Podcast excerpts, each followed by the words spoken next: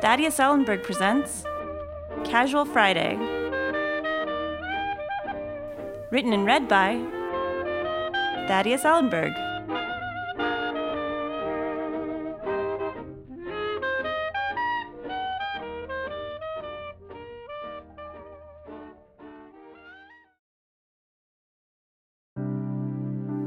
Autumn Leaves, a behind the scenes look.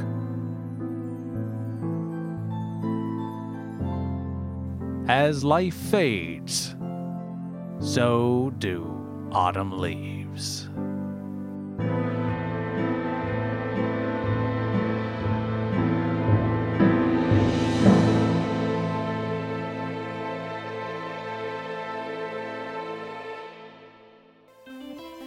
Hey everybody, Matt Siegel here, Art Director, Funeral Unit on Autumn Leaves. We hope you're enjoying this special edition Autumn Leaves Season 51 DVD set. You know, there's something special about working on one of America's most beloved and longest running soap operas. That's why we'd like to take a second and offer you a behind the scenes look at our side of the production, and hopefully provide you with a little insight into what it is we all do around here anyway. Follow me.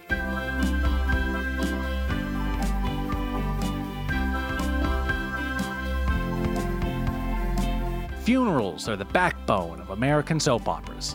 So, when doing a show about the interwoven relationships of a bunch of wealthy geriatrics so close to the end, you're going to get a lot of funerals. That's why the art department's funeral unit is without question one of the key components in the success of Autumn Leaves, the show's nerve center. That's a little joke we have in house. Always breaks people up. With an average of 20 funerals per week, our fantastic writers certainly keep us busy. In fact, this year we hit 32, an Autumn Leaves record. That's roughly six and a half funerals for each day of a production week. In an hour long format, that's a little over one funeral every 10 minutes. So with ads, you're looking at a funeral to non funeral ratio of something like 6 to 1. I've got the exact figure written down somewhere in my car. So you can imagine our hands stay pretty full, not to mention ice cold.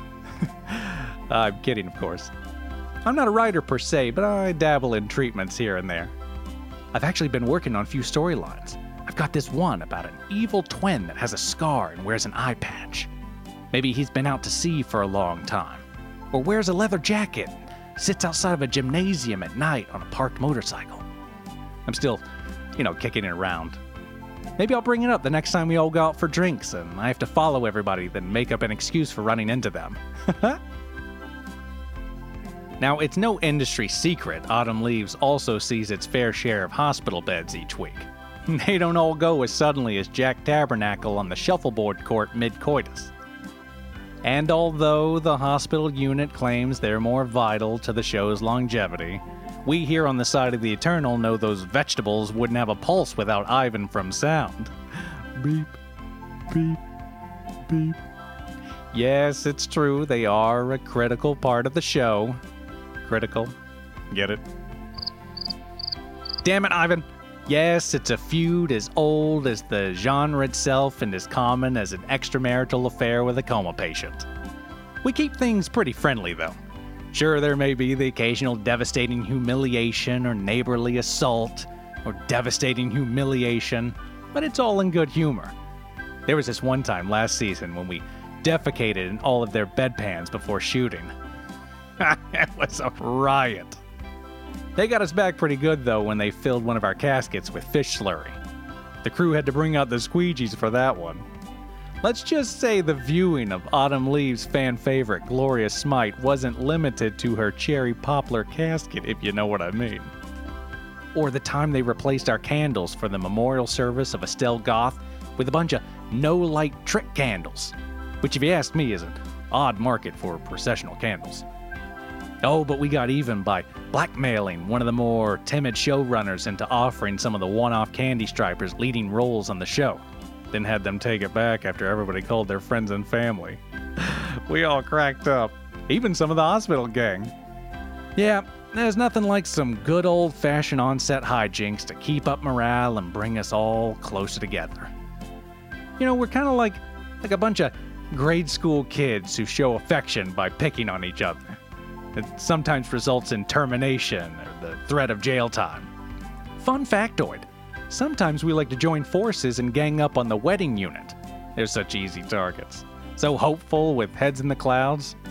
I think it's being around all that white. The other day, we bribed our pink haired set dresser, Kiko, with tickets to the ice cream museum to switch out the rings for Angela's wedding with a pair of chrome cock rings.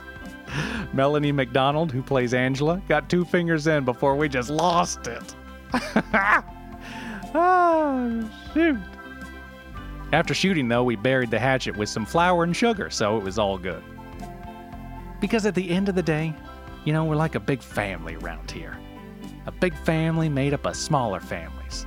Like the Dillard family from Salt Lake back in season 49, the one with four breakfasts and a strict sleeping schedule. I kind of fancy myself the dad of our funeral family here. You know, I wanted to print up some t shirts with that written across the chest, but I couldn't find a printing company that would do it. But as the dad of the funeral unit here on Autumn Leaves, it's my job to bring these bleak affairs to life. hey, that's not bad.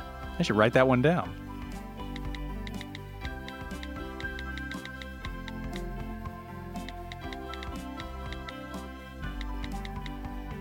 It's a task I couldn't do without the help of a lot of really talented people, the ones responsible for the lion's share of this whole operation. Come on, I'll introduce you.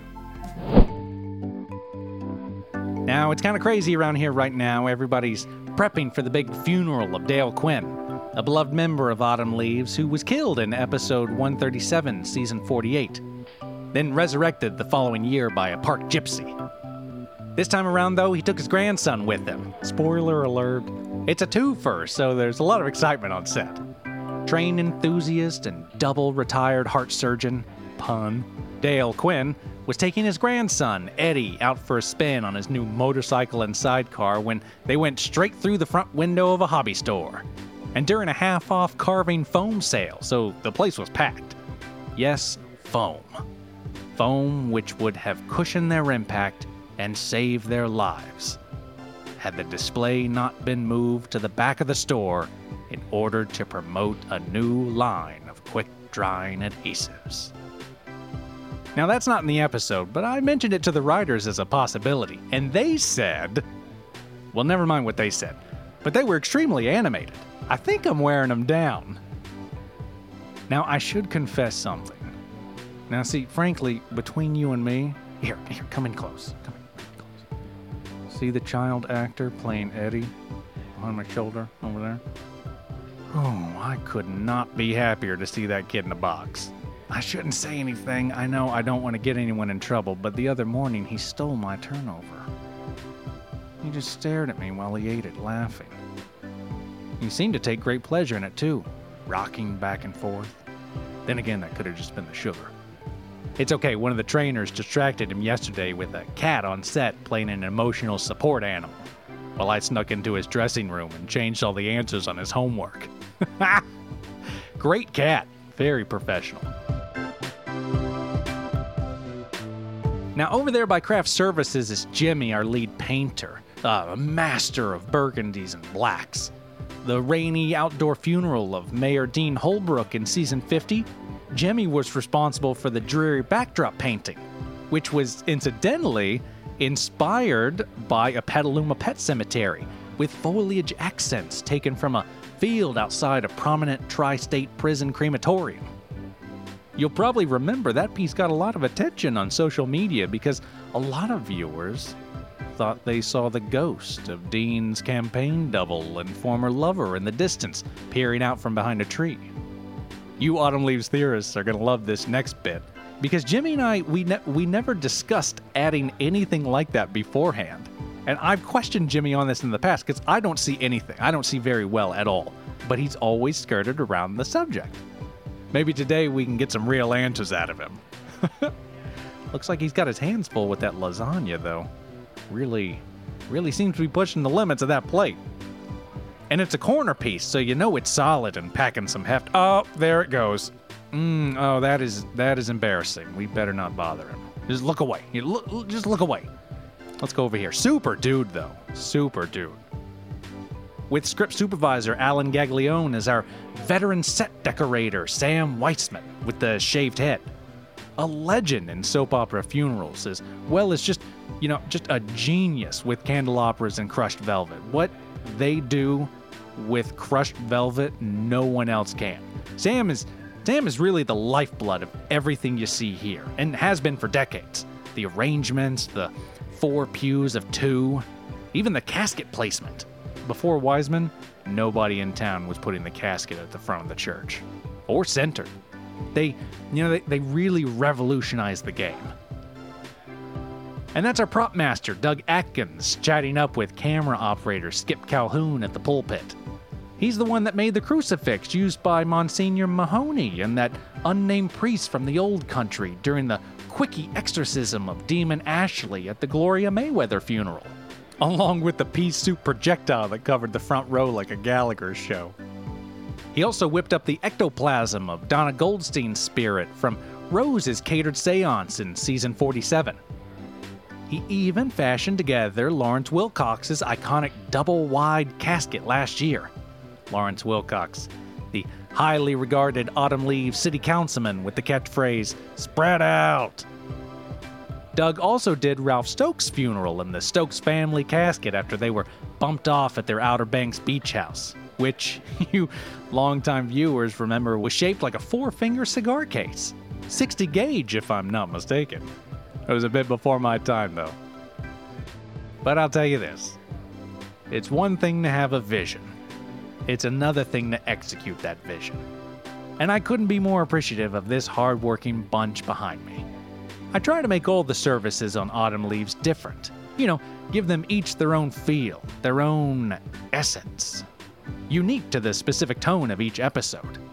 And thankfully, the truth of it is, when you're working with a wellspring of material placed in the hands of both industry greats and the new wave of fresh up and coming television mortuary talents, you know the Autumn Leaves magic will be sustainable for years and years to come.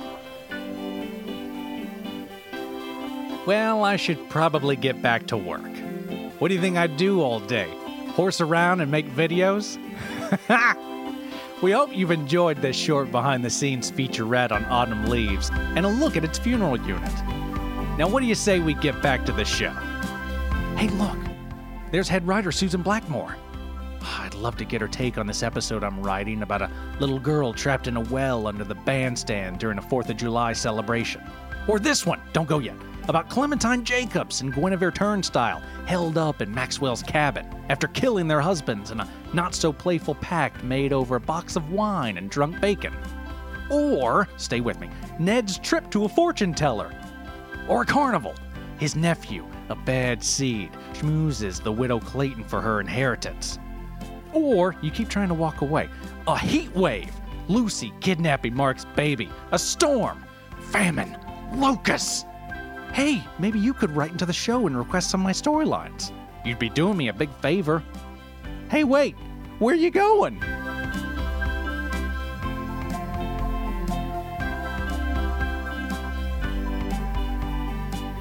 This has been a production of Thaddeus Ellenburg's Casual Friday. Written and read by Thaddeus Ellenburg, with an introduction by Nicole Calasich and artwork by Adrienne Lobl. Special music by Jason Dove. This series is independently produced by Thaddeus Ellenburg and Will Scovill. To find more episodes and information, visit our website at tecasualfriday.com or email us at contact.casualfriday at gmail.com.